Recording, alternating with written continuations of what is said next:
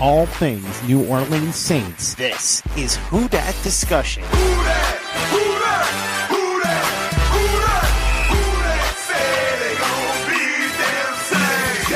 Powered by Overtime Media. What is up, Who Dat Nation? Welcome into a playoff edition of the Who Dat Discussion. As always, I'm your host, Andrew Gullotta. You could follow me on Twitter at Andrew Gullotta. And then also you could follow the podcast on Twitter at the Who Dat Dis. And we have a great episode in store for you guys today as we have a special guest. He is a writer for the Saints News Network and a nominee for the North Carolina Film Critics Association Tar Heel Award, which is given to a film or performer with a special connection to North Carolina. Brendan Boylan, how you doing, Brendan?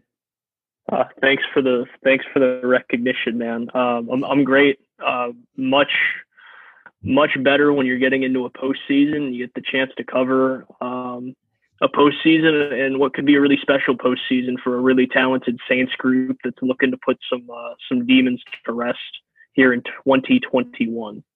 Yeah, I mean, we had you on in the preseason, then we had you on during the bye week, and now this is going to complete the trilogy with now the postseason. And, you know, it's definitely be very, very fun as I do want to start off just looking how the Saints are heading into this postseason, kind of an outlook because this team, 12 and 4, you know, I, I think they're coming together and they're really starting to kind of gel and play to their own. They faced so much adversity this year. They've, you know, between the injuries and the COVID situations, and so far, they're passing a lot of that, and now it's like everybody's getting healthy. And today I tweeted, it's almost like the the end scene of Avengers Endgame, where it's just like everyone's coming back and ready for that final fight. So I definitely want to hear your outlook here for the Saints heading into this 2021 postseason, second seed, and to me, they're looking pretty good. Yeah, I think I think getting healthy is such such a key uh, for the Saints, and to have a game last week where you weren't 100%, you were missing obviously the entire running back room, and you had to convert Ty Montgomery back to running back for the first time in, in a handful of years, and to be as uh, efficient as you were in that game offensively. Uh, I think two is those those games against Kansas City. Uh, and then the game against Minnesota, you could say, okay, well, Drew didn't look 100%. I think Drew was much better against Minnesota than what he was against Kansas City, but th- there was a lot of room for concern. Is is Drew really 100%? Uh, how are his ribs going to carry through the rest of the season? And though the stats didn't say a whole lot uh, in that Panthers game in terms of the yards weren't there. It was just 201 yards for Drew. His total QBR was under 60. He did complete 69% of his passes. He threw for three touchdowns. Uh, and I thought he looked really crisp in what was just a dominant blowout type of game for the New Orleans Saints. And he said it in his post game press conference. You know, he does know, and, and we all know that Michael Thomas is going to be back next week, and that's going to be a huge boost to the New Orleans Saints offense. The defense uh, with a kind of makeshift secondary. Uh, for some of those COVID related reasons as well, they came out and, and had a good game. And I think the five interceptions, though, some of them were just uh, terrible throws, whether it was Bridgewater or PJ Walker. When you are able as a defense to have such a successful game to close out the regular season, a lot of that's going to carry over into the postseason. The Saints also finish the 2020 regular season uh, leading the league, tied for the lead league in interceptions, uh, third in takeaways. So we can't we can't excuse this defense because over the years, what's it been, Andrew? Right, it's the offense that has continuously carried the New Orleans Saints through the regular season and and maybe to some postseason victories. And, and this year, I actually think it's the opposite. It's the defense that has carried the Saints through the regular season, through the injuries. Uh, whether that was to Mike Thomas or Drew Brees, uh, Emmanuel Sanders had the COVID situation. Obviously, Alvin Kamara just did as well. The Saints played with a pretty banged up offensive line throughout the regular season, whether it was Peat missing time or whether it was Nick Easton missing time, having to throw in uh, a rookie and, and Cesar Ruiz to, to start at right guard. I mean, the Saints had so much happen on the offensive side, and here it is the defense uh, just being a top five defense and being a, a fantastic unit, uh, top to bottom. And you wrote a fantastic piece uh, on Sports Illustrated um, about just the Saints secondary and how they were able to turn around what looked like just a horrid season from the very beginning, and they turn it around. And they're one of the the best units in football, and they're getting healthy too, right? C.J. Gardner Johnson's back for the playoffs, and he tweeted out that, that he's ready for for uh, Javon Wims and kind of that little rematch from uh, Wims getting ejected in that game uh, way back when, right? And then Marcus Williams, who I think a lot of Saints fans have this weird love hate relationship with because he goes from one week to looking like this outstanding, um, almost center fielder to the next week not being able to make uh, a tackle or, or completely misreading uh, the timing of the ball getting there and, and coming up with some really bad um, defensive pass interference penalties. But the Saints get those guys back next week uh, against Chicago, and I think that's going to make all the difference. Uh, I think the Saints are probably uh, in their the best position they've been in to go and make a Super Bowl run. And in a weird way, I think that being the two seed actually helps the Saints a little bit because you get to host this game against Chicago, a team that you've seen already. And uh, sometimes when you're kind of getting everything going on all cylinders offensively, uh, the last two weeks, when you get an extra week to rest, sometimes there's a little bit more rust. So I think actually being able to play this week, uh, whether they do have Alvin Kamara or not, is actually more helpful for them than it would be if they had the week off. Uh, maybe that's just me being a super optimistic person, uh, but I think it's really going to do do wonders for the Saints to be able to play this week and maybe gain some confidence uh, against a team that you've already beat this season. Yeah, I mean, momentum's a real thing. I think we should definitely, you know, talk about that when this offense, once it starts to get going, I feel like it really is no stopping it. You should get Michael Thomas back as well. You know, Alvin Kamara. It feels like, you know, everything's starting to come together for the offense. And, you know, you were talking about the defense, and I really feel like the defense this season, it kind of like took just a huge step up and kind of owns this team. It's like, okay, the offense is kind of struggling a little bit. Now it's time for the defense to come up here and, you know, um, it's our time to shine. And I feel like they really did that. I mean, you know, I feel like maybe that Javon Wims play was kind of the turning point for the secondary almost. I mean, it kind of energized them a little bit, I felt, especially in that, that Bears game. Because then, like, right after that, you had the Lattimore interception. And then the Saints just started to play better as a unit. Because then the next week was the Buccaneers, where they just dismantled Tom Brady. And then it was like, you know, from there off and running. You talked about Marcus Williams, who I really love, and you just saw in that Chiefs game, he had like a huge hit. I forgot who was who was on, but he had a huge hit to jar the ball loose, and it was like, okay, like Marcus Williams is back, and hopefully he's finally triumphed that whole Minnesota Miracle thing. And again, I, I really love how this defense is playing. Then, as you said, kind of moving over to this Panthers game here and the Saints win. And what I really loved about this game on defense was the turnovers because turnovers are, turnovers are infectious in my opinion. I, I think it's really important to get those turnovers because it feels like once you get one, it's like you get another one, and another one, another one, and you know maybe that's because not having the buy is good because then you get to you know keep that momentum.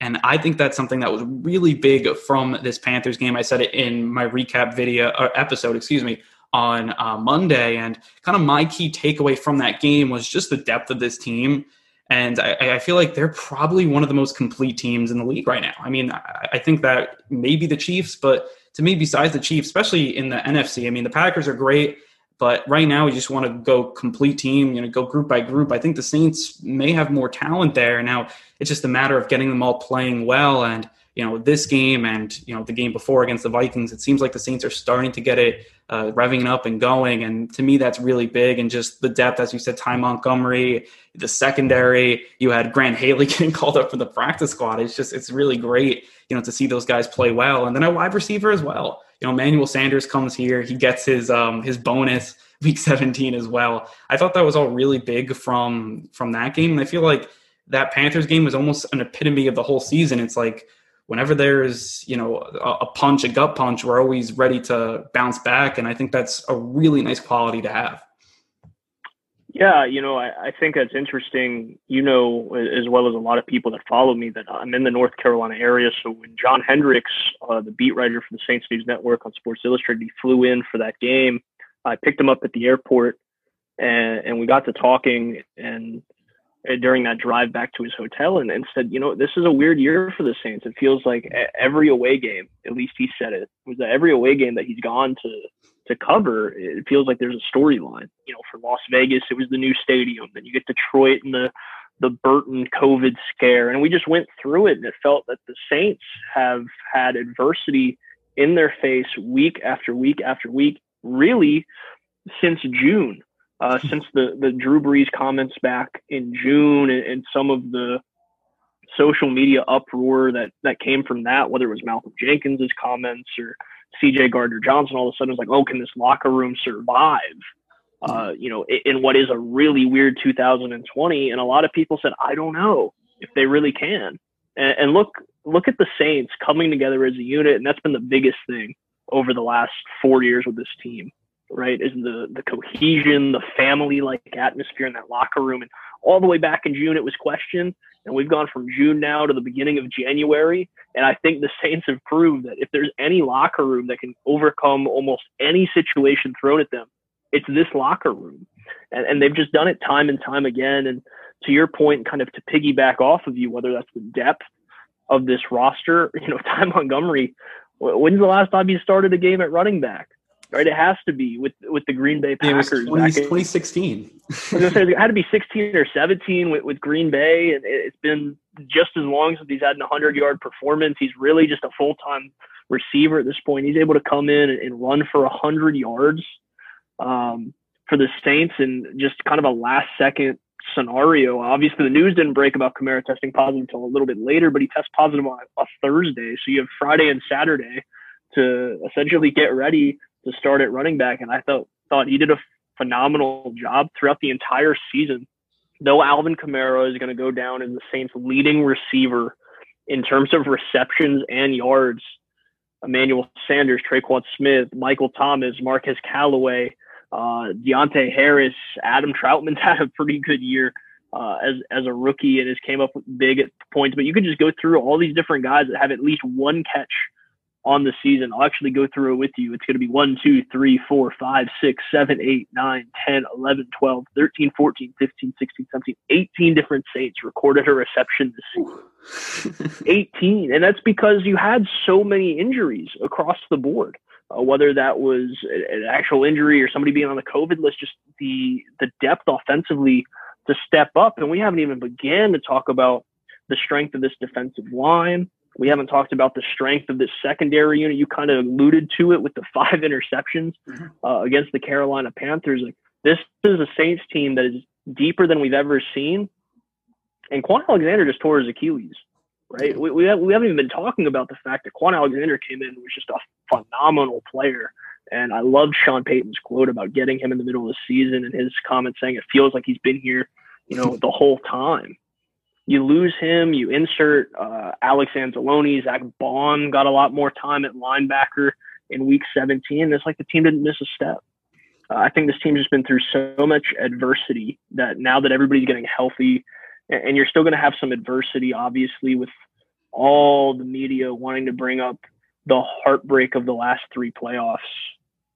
The Saints are in such a prime position to to move forward and be successful in the playoffs, and they showed a ton of that in Week 17. And I think you alluded to it perfectly and said that was just like the icing on the cake. That was that Week 17 was look, we have dealt with everything this season. We're dealing with everything here in week 17. We're missing the offensive player of the year because of injury. We're missing the 2017 offensive rookie of the year because of COVID and just everything that happened. And they were still able not only to win the game, but win the game convincingly and play fantastic start to finish. So uh, I think, I think, like I said, you, you put it perfectly is week 17 was really uh, just taking everything that the Saints have dealt with as a team this season, putting it out there on the field, and still being able to play excellent football. I think they're in great shape.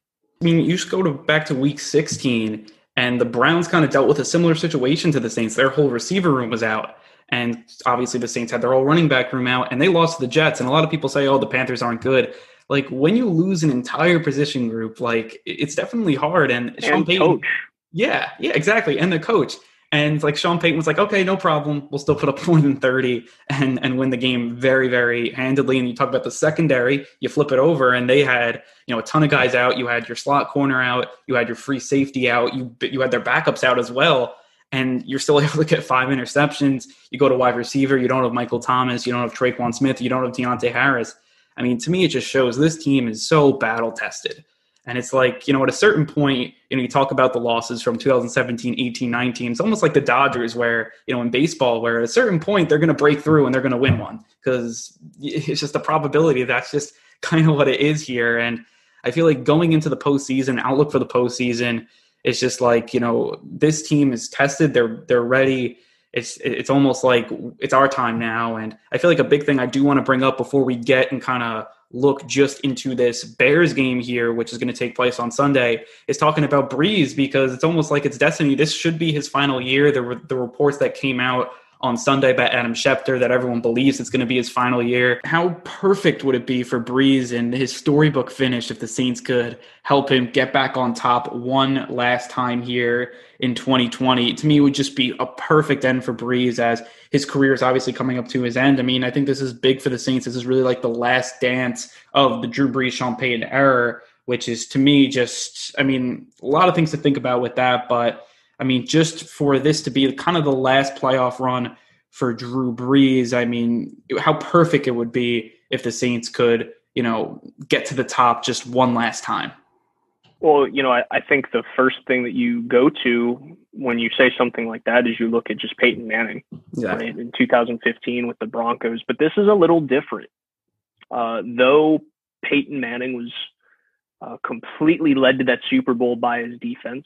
There, there's a lot of similarities, and and obviously Peyton didn't have a great Super Bowl outing statistically, but let's look at the similarities. Uh, Peyton Manning misses time that season because yeah. of an injury, and Brock Osweiler came in, played very well for the Denver Broncos, and then Manning gets back healthy, and he leads the team to the Super Bowl. Drew Brees missed time this season, Taysom Hill played particularly well. Now Brees is back looking for a playoff run. The Denver Broncos defense led a team that just a few years prior was, was record setting offensively. New Orleans Saints this season have been led by their defense by historically an offense that is record setting and historic. There's just so much going on right there and I think for not just people that have covered the Saints over the years, but people that are Saints fans, I mean, there is no better way to go out for Drew than than with a Super Bowl uh, championship, a second Super Bowl championship, because for whatever reason, uh, especially quarterbacks, you're judged on how many Super Bowls you win. And for a long time, it was like, well, if you get one, you're you're good because everybody points towards Dan Marino, the, the greatest quarterback to never win. Um, a Super Bowl. But now all of a sudden, it's not just you have to win one, you have to win two to really solidify yourself. So I think for Drew, that would just be um, a storybook ending for him. It was a little weird uh, to to watch the game on Sunday, knowing in the back of your mind that this is probably it. Uh, I'll say it like this: is you know, there's been a lot of talk about Drew retiring over the last probably three years, and oh, is he coming back? And that's always the hot take and and whatnot. And I think the last two years and going into this year included, I had no doubt in my mind that Drew was coming back, regardless of what the reports from from some of the national media said. And obviously that was before, you know, I was with uh, Saints News on SI, but I, I had no doubt in my mind that Drew was coming back. But this year was a little different. You know, I think, you know, going into this, what I mean by that is going into this offseason, it's a little different, regardless of what happens with New Orleans if they go win the whole thing, uh, I think he's for sure done. But if they fall short again, I don't feel uh, I don't feel as confident about him coming back and, and and giving it one more go. Uh, I think there is like this looming sense that we're seeing, uh, in my mind, one of the top three greatest quarterbacks to ever play the game uh, slowly ride off into the sunset. So for New Orleans and for Drew, not just for Drew, but for the, the entire city, the entire team to not just win the Super Bowl for Drew, but to do it in a fashion where you're also able to put all of the the heartbreak to rest over the last three years and just finally break through and get it. Uh, I think that would be that would be like this perfect ending for Drew. And I think that for fans of the Saints and, and people who don't understand just the the I don't want to say love affair, but I'll use that for lack of a better term of the city of New Orleans and Drew Brees. You have to give yourself a little history lesson mm-hmm. on the fact that in 05, the Saints played no games in, in New Orleans. They played a home game, quote unquote, uh, in New York against the Giants in 2005. The city was just decimated by Hurricane Katrina. There was a lot of conversation and a lot of rumors going around that the Saints may move out of New Orleans. You know, the city had no idea if their team was coming back, and they had no idea that if the team came back, for how long, or if the team or the city would ever be the same. And you know, for Drew to come in, like, you don't want to say Drew saved New Orleans by any means, but what Drew and Sean were able to build starting in 06 i mean it was legitimately giving giving the city hope uh, that they they too could could rebuild. And i think the rebirth statue outside of uh, the superdome is just so fitting. And steve gleason had some amazing words on twitter today if you guys haven't had a chance to read it. But drew very literally kept the saints in new orleans and so for a lot of people, it's more than just the greatest player in, in the team's history. It's very much this guy isn't just the, the best player to ever wear the black and gold, but he's the reason that we're not only still here, but we're here and we're relevant and we're good and we have a Lombardi trophy uh, in the city of New Orleans. So I think for, for everybody, uh, Saints fans and natives of New Orleans or people that just have New Orleans close to their heart that um, if it's anything short of Drew winning the Super Bowl, it's probably going to hurt more. And some people will disagree with me. But if Drew doesn't come away with that Super Bowl before he retires, it's going to hurt more than the Nola no call in the NFC Championship game. When you talk about that, it's, it's interesting because, especially, you know, you talk about the last three playoff losses compounding on this year as well. It's going to be like that was really a missed opportunity. And, you know, we'll, you know, obviously don't know how this season's going to end. And, you know, like, will they be able to play really good? Because obviously last year was a dud and you're hoping they don't put up another dud. And if they put up a dud, I feel like it would, it would be different. Like if they lost in the wild card round, I still think people would would probably be like, okay, the no call was our year or 2017. Like that team in my mind was like, I know Nick Underhill says this as well. There was like magic around that team. You know, it just felt like they were like the up and comers. I don't know. I feel like Brees and you know his career. It just shows. I mean, you said it perfectly. I mean, when you go before that, I mean, the Saints were you know they had one playoff win. I mean, it's like you know it's what he did to the franchise and just like because kids my age you know you're 19 20 basically only know the Saints being good.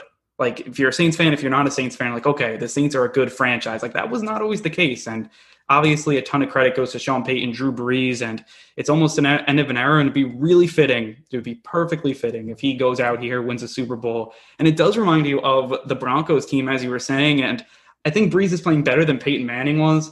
I mean, that defense. Oh, for sure. Yeah, and like, but I also think the Broncos defense was probably playing better than the Saints then. But so many similar dynamics. I mean, with those two teams, and I mean, it, like even coming into the season, like the Broncos were knocking at the door. They made it to a Super Bowl. They won their division four straight years, just like the Saints. It's so many comparisons between those teams, and it'll be interesting to see how it kind of all works out here. So before we kind of take a deep dive here into the first round here, the wild card round, the first step to a Super Bowl run when the Saints take on the Bears on Sunday, we are going to take a quick break. You are listening to the Who Dat Discussion Podcast. Welcome back into the Who Dat Discussion. I'm Andrew Gullotta alongside Brendan Boylan, who's joining us, writer for Saints News Network. And Brendan, now we're going to jump into this Bears game here, kind of dive into it with some intriguing matchups. We always do it here at the Who Dat discussion. At every uh, preview, we go into our intriguing matchup. So fittingly here, we definitely got to do it here for the postseason. So Brendan, definitely want to ask you first, what are you looking at when you're looking at a matchup or a storyline here with this Saints Bears game? How about I, I double up for the playoffs? I'll give you a matchup and a storyline. Great. so I think the matchup to watch in this game is going to be Khalil Mack and and the tackles for the New Orleans Saints because you know Khalil Mack he's he's the best pass rusher of a generation and he can line up wherever he wants to and will wreak havoc on whatever quarterback. But on the other side for the New Orleans Saints, you have two of the best offensive tackles in football, and without a doubt in my mind, the best tackle tandem in football with Terron Armstead and Ryan Ramczyk. And uh, you know, I, I, think it gets heightened this matchup because of Drew and his ribs and, and everything that's happened. You don't want Drew getting hit. I mean, there are people holding their breath. There were people on Twitter going, you know, we we we, can, we don't want to see this anymore. In, in week 17, Drew took some some I don't want to say nasty hits, but he took some big hits from that Panthers defensive line early in that game, and it was like, oh, we we we can't stand to see Drew uh, get pushed around like that. So you definitely don't want that when you have uh, a guy like Khalil Mack, obviously uh, Hicks in the middle for them as well, a former New Orleans Saint, but uh, Khalil Mack and what he's going to be able to do uh, to those tackles and really force them to play nearly a perfect ball game. That's the matchup to watch. And, and I don't even have to pull out any numbers or anything because if you're a football fan, you know that Khalil Mack is just an, an absolute monster. And though he doesn't get nearly as much attention as he used to because uh, he's in Chicago and they're they're not even the best team in their division, um, he is a once in a generation type of uh, edge rusher and he's just kind of one of those guys. So that's my matchup to watch. In terms of a storyline, I want to highlight Mitch Trubisky. Right, there's going to be so much said about the Saints and going into Wild Card Weekend. Like I said earlier in the podcast, well, the Saints and their heartbreak over the playoffs. No, no, no. I want to talk about Mitchell Trubisky. Right, this guy was taken in 2017 before Patty Mahomes. who obviously is uh, already start on on a great start to what looks to be a future Hall of Fame career. And Deshaun right? Watson too. And Deshaun Watson. Um, shout out to to Hall County, Georgia. Deshaun mm-hmm. Watson. Um, him and I graduated the same class, which is, is crazy to, to think about in the same county. Uh, but no, I mean, and, and Deshaun's one of those guys too that man, he was on a bad football team this year, and I love what NFL Films picked up with with JJ Watt yeah, apologizing to him saying, "Man, we wasted one of your years." And Deshaun responded with, well, "We should have 11 wins because uh, if you've covered the Saints or followed the Saints, that's exactly how we felt for years with Drew."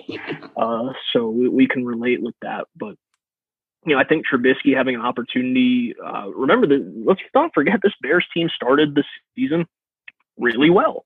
Uh, if I'm not mistaken, four and one start the year, and then you know Trubisky gets benched or three and one rather. But Trubisky gets benched because the offense wasn't really producing producing numbers, and Nick Foles comes in and, and gets them uh, a couple wins, and they're five and five and one, and then they go on this massive losing streak uh, with the game against the Saints somewhere in the middle there. But Trubisky earns his way back to being the starter, and somehow, some way, the Bears win three of their last four and find themselves in a playoff position. And this is a guy, Mitch Trubisky, that everyone was ready to write off um, as a guy who was not going to be the savior, the franchise quarterback for the Chicago Bears. And now all of a sudden, Trubisky finds himself in a playoff game hmm. and an opportunity to really prove some guys wrong as he's playing for a contract. Uh, so I think this is this could be a really make or break game for Mitch Trubisky because if he comes out and he plays really well, and um, if Chicago even comes out and, and, doesn't win the game, but Trubisky has uh, a heck of a performance and it's like a quarterback duel and he keeps Chicago uh, within reach throughout the game, I think Trubisky has every reason in the world to to be able to go into free agency and go, hey Chicago, look, like look what I was able to do for your team, like invest in me and I'll invest in you. Uh, and even if that's not the case, there's going to be teams all of a sudden that look and say, well, Trubisky won three of his last four, got in the playoffs, and played a really good game. uh, we should give him a chance because there's going to be teams that need quarterbacks. Or you know, you look at New Orleans. We just talked about Drew Brees. I'm not saying Trubisky to New Orleans, but I'm saying New Orleans could be in the market for a quarterback in free agency. Uh, so there's always teams looking uh, to give guys opportunities. So this is a huge game for Mitch Trubisky. He faces a really good New Orleans defense. And remember, he didn't play that game that New Orleans won in overtime earlier in the season. It was Nick Foles. So Trubisky seeing this defense for the first time. Uh, and he kind of gets a blessing because he's playing a game in the Superdome, a playoff game in the Superdome, but it's not going to be near uh, what a playoff game in the Superdome would be uh, because of COVID and, and, the lack of fans uh, being allowed into the stadium. So it's a big day for Trubisky uh, to prove that not only he belongs in the league, but that he could be a viable starter uh, in the league, whether it's in Chicago or elsewhere. Two things. First, I want to say, imagine the uh, the Twitter storm on Saints Twitter that would happen if the Saints got Trubisky. That's the first thing I want to say, because oh my god, I feel like that would not go down well uh, for Saints Twitter. And then the second thing I want to say about that Khalil Mack matchup, I mean, I, I completely agree. And the, the way Terron Armstead especially is playing right now, like, I mean, he's playing like to me the best tackle in the league, especially after David Bakhtiari went down with the injury uh, for Green Bay. So I, I really love the way Armstead's playing, and I'm confident that right now the Saints should be able to. I mean, maybe they don't completely erase Mack, but at least be able to um, kind of, you know, at least eliminate some of the pressure that he's going to bring. I really think, and then this is kind of with my uh, matchup in this one, or one of my matchups in this one. You know, the one thing I think they're going to do with Mack is try to stunt him and get him on Peat or something, and that's something I'm a little more scared of. I mean, I don't know about you, but uh, again, Peat and you know whoever is playing right guard with Easton or Ruiz, would that kind of worry you if you're gonna, you know, if you're the the Saints, maybe Max stunts in and then you have kind of him a one on one, or maybe they give him help, but still, I mean, I feel like that's what happened last year in the Vikings game. They were stunting Everson Griffen and Danielle Hunter in on Andrus Peat and Larry Warford. Do you think the Bears would do something similar? I mean, if there's a weak poor part rather of that offensive line, it is the interior of the line. But remember, that's why the Saints uh, parted ways with Larry Warford. That's why uh, on or not Andrus Peat, but rather Cesar Ruiz was drafted yeah. um, was to really fill that role. And I, I, don't think I don't think a lot of people give Nick Easton enough credit. Yeah, he's been banged up, he's had concussions and, and whatnot, but he's actually played really well. And I think it does say something, uh, not just to Ruiz in the shortened season or preseason with the lack of training camp and preseason and, and everything that happened, but remember. Ruiz was supposed to fight Larry Warford for the starting job. At least that was the mm-hmm. quote from Payton right when he got drafted. And Warford ended up getting released within a week. But that tells me that Nick Easton and, and Cesar Ruiz were supposed to battle it out for the starting spot at right guard. And when you draft a guy in the first round, you kind of give him the upper hand, right? Hmm. Nope. Nick Easton won that job. And I think Nick Easton's played really well this season. It's going um, not as recognized as maybe it needs to be.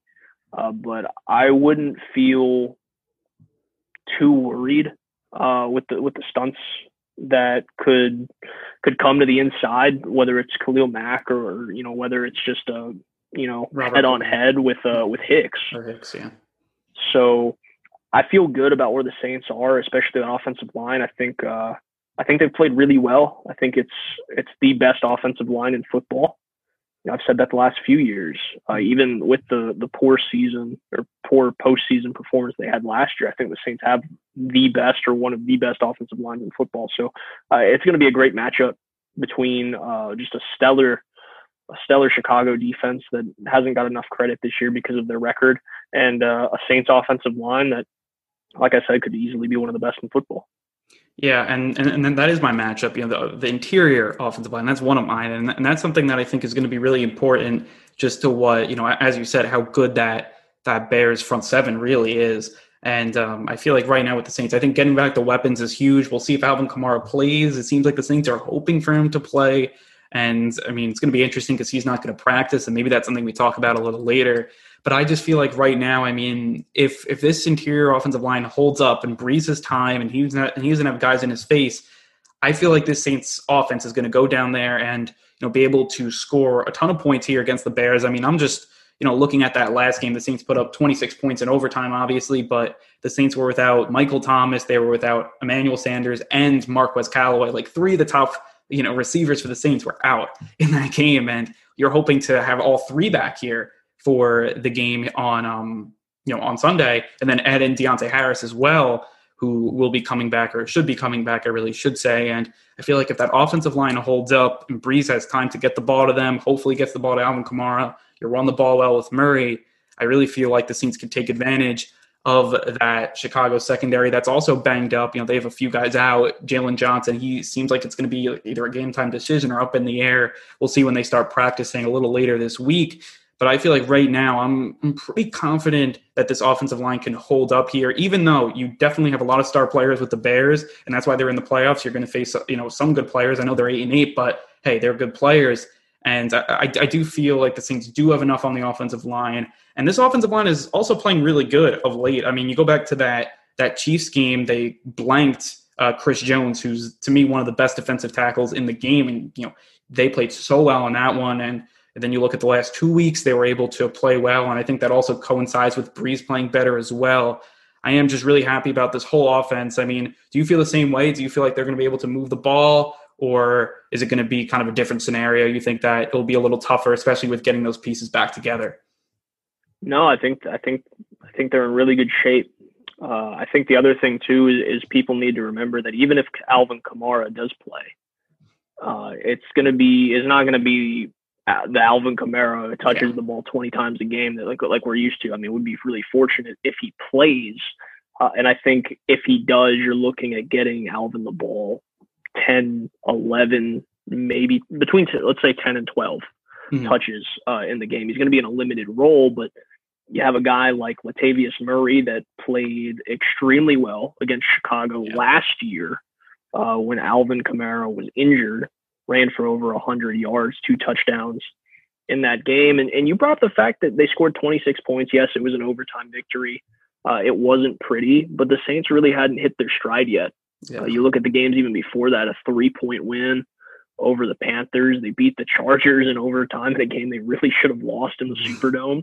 Uh, and the week before, yeah, you know, the score says 35 29 and it looks closer, but they really dominated the Lions. But you play the Chargers and Panthers, and you're like, oh, you just barely squeaked by teams that you still didn't feel were going to make the playoffs, and then you barely get by the Bears. But uh, you have to remember too, the Saints. Not only were they not really on all cylinders, you brought up the injuries in that game against Chicago. It was also outside, and I know people hate that narrative, uh, but there's two things about Soldier Field. One, the way it's designed, the wind, it gets to you. It's cold. And then two, it's not the best kept in terms of the grass. Uh, mm-hmm. Uh, it can get real slick, and especially guys that aren't used to wearing like the long the long studs in, in their mm-hmm. cleats. It's an adjustment. So the Saints get to come back. They're at the Superdome. They get to play on turf. You get all these guys back. I think they're going to be able to move the ball extremely well. Uh, and with Latavius Murray, you know, being on the COVID list, it's it's frustrating, right? You don't get to play that last week against Carolina, but he's going to be fresh. Uh, from what we understand right now, uh, he should be able to come off that list any day because he's not showing symptoms and he hasn't uh, posted a positive test, which tells me, well, it's not going to be a situation like Kamara, who is going to have had it, maybe experienced, uh, you know, whether it's symptoms or not. You know, uh, when you're sick, you're sick uh, and it affects everybody's body a different way. But Murray's going to be fresh. He's going to be in shape. He's going to practice with the team all week. I expect him to have a big game against Chicago. But th- this offense, especially getting Michael Thomas back, I could definitely see Michael Thomas come out and, and just have a stellar, stellar game, especially seeing him and his ankle at close to 100%.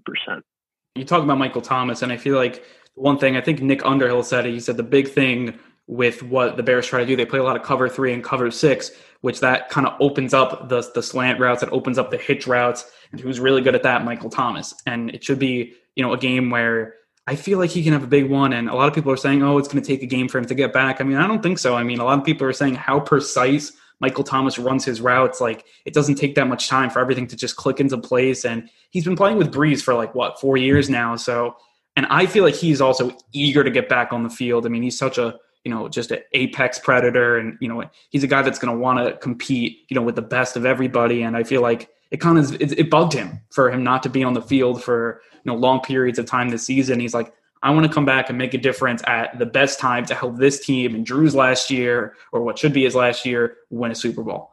And I really like what you know the Saints are, you know, kind of this matchup with the the Bears. I thought coming in to you know last week I was like, oh, what's the best matchup for Wild Card Weekend besides getting the bye? I really thought it was the Bears, and it's a lot because of what the Saints could do on offense. And you talk about Latavius Murray. I love Latavius Murray.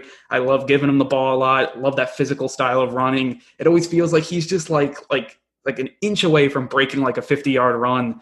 I mean, I just love the, what he can do. And even if Kamara plays, you say 10 to 12 touches, I think even using him as a decoy and having the Bears scheme up against him, that's at least going to take you know some time out of their game plan and less time paying attention to Murray. So I'm just feeling really good about this offense here. And my second matchup here, and kind of a storyline, it's going to be Allen Robinson versus Marshon Lattimore. And the storyline really is about Lattimore. And, you know, we know he's up and down. He kind of, you know, he can play up to competition, play down to competition. And I'm just really excited for this matchup because, A, Lattimore is playing better. And I think the Saints are starting to give him just a player on another team to try to blank. And they did it with Justin Jefferson, who seems like he's going to be the offensive rookie of the year. Lattimore did an amazing job on him. And then you shut down Robbie Anderson last week as well, who's a pretty solid receiver. He was the big free agent pickup for the Panthers here. And again, I would really want to see Lattimore come into here and say Robinson, who's, you know, he's had a great year, Allen Robinson. He has over 100 catches, over 1,200 yards. He has six touchdowns as well. Lattimore's like, that's my guy. I'm going to I'm gonna take him away. And I really feel like this Saints defense, especially without Kwon Alexander, I feel like if Lattimore can take away, especially the best receiver in Allen Robinson, that really gives this Saints defense a lot of flexibility. And I, I, feel like when you you have this apex Lattimore and he's playing at the top of his game, it just takes the defense to the next level. Yeah, and uh, you know the the big thing with Lattimore, like you said, is that sometimes he plays up to his competition. There's a lot of times he plays down to his competition. And Allen Robinson is uh, he was he was phenomenal before he got to Chicago. He was a guy that w- was sought after heavily in free agency, and was a guy that I felt that Chicago got for for a really good deal. And he comes out and he he balls out like you said, over hundred grabs between two separate quarterbacks this season. A really underrated season, and he's going to be the guy. Uh, that the Saints have to take away. I know you can very easily look at, you know, the Chicago offense and look at other guys on that team and say, oh, like that's the guy you have to t- take away, right? David Montgomery, a thousand yard rusher. If I'm not mistaken, he's got a touchdown in like six straight games. Mm-hmm. Yeah, you're gonna have to take him away. But taking away Allen Robinson, who's their best receiver, and really after that, uh, if you're not really a, a diehard football person, you really can't name guys on the roster after that. That's going to be crucial. Uh, in Marshon Lattimore, when he's playing um, his best football, so is the entire defense. He's he's kind of the the acceleration pedal, right? When he goes, everybody goes, mm-hmm. uh, and that's going to be the big thing, not only in this game but throughout the playoffs he's kind of the key, I feel like, to the Saints defense, especially when you have Kwon Alexander out, who I feel like definitely gave the Saints another level. Like if the Saints are going to take it to that next step, I think it's going to have a lot to do with the secondary and Marshon Lattimore and Marcus Williams. And I feel like right now I'm I'm, I'm just excited to see this matchup because you know if, if Lattimore is ready to play and he's motivated, which I think he will be, you know, playoff game. I mean, he didn't have the best game last year against the Vikings, but you you go back to 2018 and he had that huge game against the uh, Philadelphia. He had the two picks and kind of changed that game around for the Saints. I thought he played well against the Rams. He played well in that in the 2017 run as well. I feel like you know he's kind of gets up for these playoff games as I think everyone is, but I feel like him especially, and he goes up against Allen Robinson, who's kind of in his wheelhouse because he loves those physical receivers and Allen Robinson very very physical, big jump ball, try to get position and you know, he's really good. And as you said, he's been like a really just a quiet acquisition for them. And like I looked at his stats and he was like, oh, I was like, oh, he's over 1,200 yards, like, and over 100 catches. Like he had an awesome season. And look, I feel like Lattimore, he should be ready to go. And, you know, you look at the last game when these two faced, Lattimore didn't have the best game. He gave up eight receptions, you know, on 13 targets, 96 yards. Allen Robinson had a touchdown. Um, wasn't against Lattimore, but he still had a touchdown in that game. He had six catches, 87 yards would love to see, you know, Lattimore kind of come back and be able to shut down Robinson because, you know, I feel like when you look at this this Saints defense and, you know, Brendan, I don't know what you think, but I feel like right now you, first stop the run. I think that's the biggest thing with with Chicago. They've been running the ball really good with David Montgomery, as you said, thousand yard rusher. He's scoring a ton of touchdowns.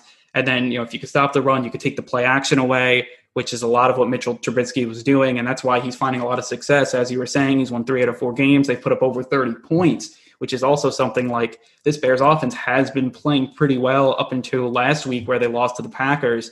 But I feel like right now, the way you know this offense kind of churns is through the run, then the play action, and then you could stop Mitchell Trubisky, then throwing the ball, you could pin your ears back, try to get after him with our defensive line, who I think is just playing outstanding. I kind of feel like that's kind of the formula for the Saints defense.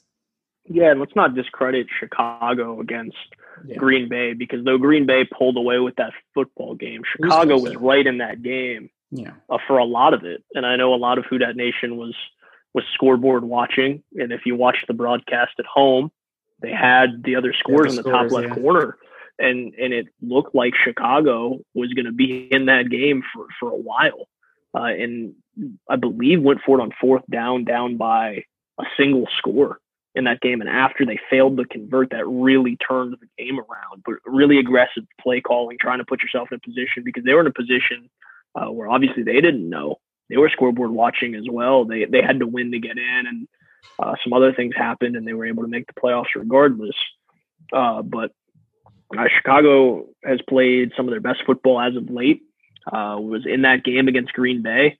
Uh, the, the one thing you would say is, well, they put up 30 points against the Texans, the Vikings, and the Jags, three teams that don't really uh, get you overexcited to say, oh, we, we beat these guys, and especially the Vikings, the Saints put up a 50 burger on just on Christmas Day. But yes, they're playing extremely well. The play action is going to be key for Mitch Trubisky. Uh, but for the Saints, uh, and if you're a Saints fan, you have to be smiling knowing you have one of the best rush defenses in the entire league. Uh, and knowing that, as we've alluded to, that that back end is played so well, and they're going to be hopefully 100% going into the playoffs, and, and you're able to put your best your best foot forward against a, uh, an offense that's got a, a little bit of juice, for lack of a better term, and they're feeling good about themselves and be able to stop them early and give Drew and the offense a chance to to go downfield and get you an early lead. Yeah, and the one thing I want to bring up before you know, we get into predictions and all that juicy stuff, I, I, do want to bring up the the defensive line and the offensive line just going into the playoffs, really, but especially this game. You know, I mean, the way Trey Hendrickson's playing. I mean, we haven't talked about him yet, but I think tied for second in sacks, if I'm not mistaken, with 13 and a half. I mean, he just had an outstanding season.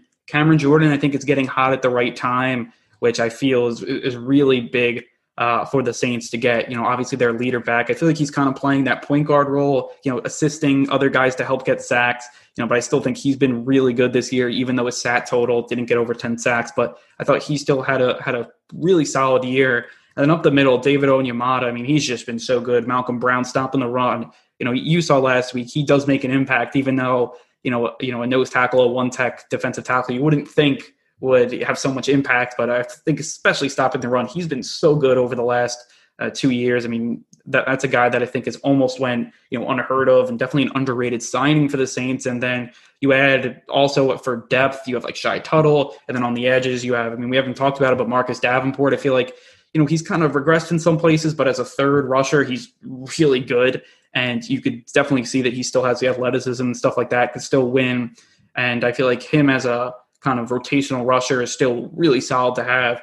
And then Carl Granderson, who looks really good this year. I think he had like five sacks. You know, undrafted free agent comes up in here, takes him a year, but it seems like as a situational guy, he's really picking up. And, you know, I really love what the Saints defensive line's doing. And, you know, when you go into playoffs, where do you have to win most? You got to win in the trenches. And the Saints got healthy at the right time. They're playing good football on defensive line. Offensive line seems like they got healthy. They got the interior all healthy with Easton and Peat. and really, I'm excited to see this Saints team because you go back to last year, I feel like they weren't playing as well in the trenches. They weren't running the ball as well that late in the season. Go back to 2018, I think you could say the same thing. Like to dominate in the trenches like the Saints have the last two weeks, it's just really encouraging.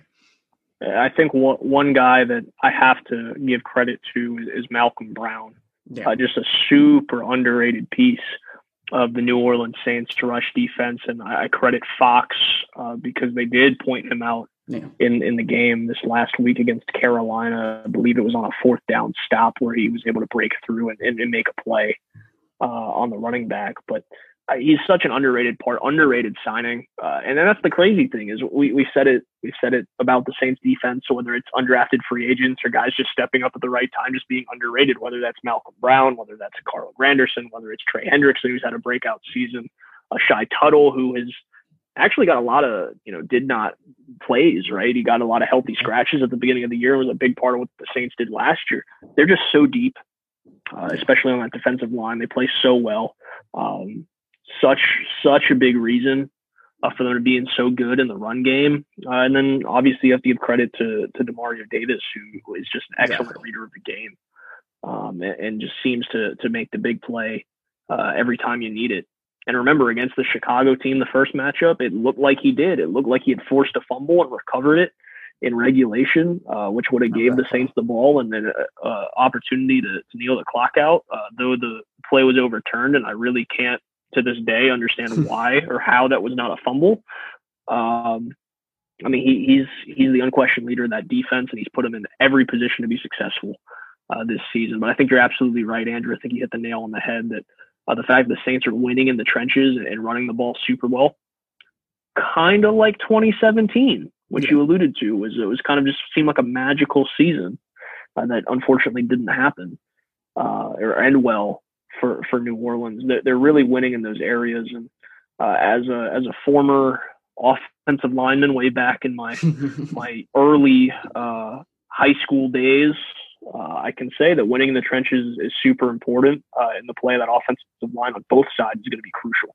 Yeah, no, yeah, for sure. And I think that really epitomizes Super Bowl runs. You go look at what the offensive lines do. I mean, everyone's like, even last year, everyone talks about Patrick Mahomes, like that Chiefs offensive line, defensive line were really good. And I think that, you know, you can't go understated. And also what you said about Demario Davis real quick. I mean, yeah, he's such a good reader of the game. They did it. They did something on him on Fox. They were like, Cameron Jordan was like, he's telling me the plays as they happen. And like Cam was like, I don't really want to focus on everything. I just want to rush the passer. Like that's how good he is. He's able to just call out plays before they happen. And, you know, it seems like a lot of the time, which is just, I mean, it's just huge. That that pickup was amazing and they re-signed him and really great stuff from this whole this whole Saints team and going to the playoffs. Very, very excited and now, Brendan, definitely want to get here into the juicy stuff, the predictions here. I'm going to leave my predictions to Friday because we got an episode where we're going to kind of go even deeper into this Bears game. We, we always do our group by group previews where we kind of see who's going to have the edge, Saints or Bears. We're going to go into that on Friday once we see all the injury reports and stuff.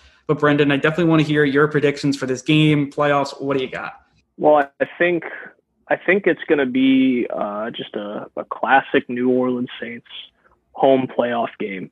Uh, and I don't mean that in, in, the years past, the last two years, right? The Saints have lost at home in the playoffs. I'm talking some of that vintage Sean Payton, Drew Brees, home game in the Superdome, uh, where the offense just puts up points. And I think the Saints are going to be able to do that. They're going to game plan super well. We've alluded to it so much throughout the podcast, how healthy they're going to be. They're going to have Michael Thomas. They're going to have Emmanuel Sanders. Hopefully, have uh, Deonte Harris, who is going to make an impact offensively, also on special teams. Marquez Callaway, uh, and then you know maybe maybe you get Alvin Kamara as well. But even if you don't, I still feel like this Saints team's going to put up. I don't think they a lot of to win points. the game. Yeah. No, I don't. I don't. Uh, I, I still feel super confident in the New Orleans Saints, even without Kamara playing in the game. And it's not just because they're playing the Bears. It's just because of look, if they were able to win the way that they've won without all these guys, and my favorite stat, and I know a lot of different people have thrown it out there, is Brees and Kamara and Thomas have only played ten quarters together this year. Crazy. 10 mm-hmm. If you had told anybody that uh, before the season started, you would have been rolling your eyes and saying, oh, "This is a Saints team that's barely going to squeak into the playoffs." No, this is a team that could have very easily been the number one seed, right? Mm-hmm so they can survive this year and be 12 and 4 and be as good as they've been without all of them healthy, I have no no doubt in my mind that whether Kamara plays or not, that the Saints are going to be able to score points. And uh, the defense has been so good. We talked about the run game and how crucial that is for the Chicago Bears and setting up the play action pass and how dominant the Saints defensive line has been this year.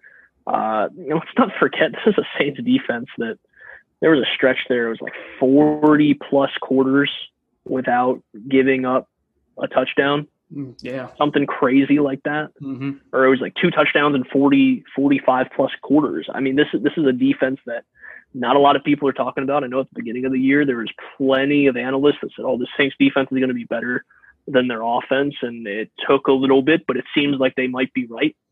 Uh, and I think the Saints are able to shut down Mitch Trubisky and a Chicago team that uh, found their way into the playoffs somehow, some way. Uh, but then a lot of people are kind of scratching their heads and saying, how? how did Chicago get in? So I'm going to take the Saints in this game, uh, 35 to 10. I think they're wow. that dominant in a playoff game.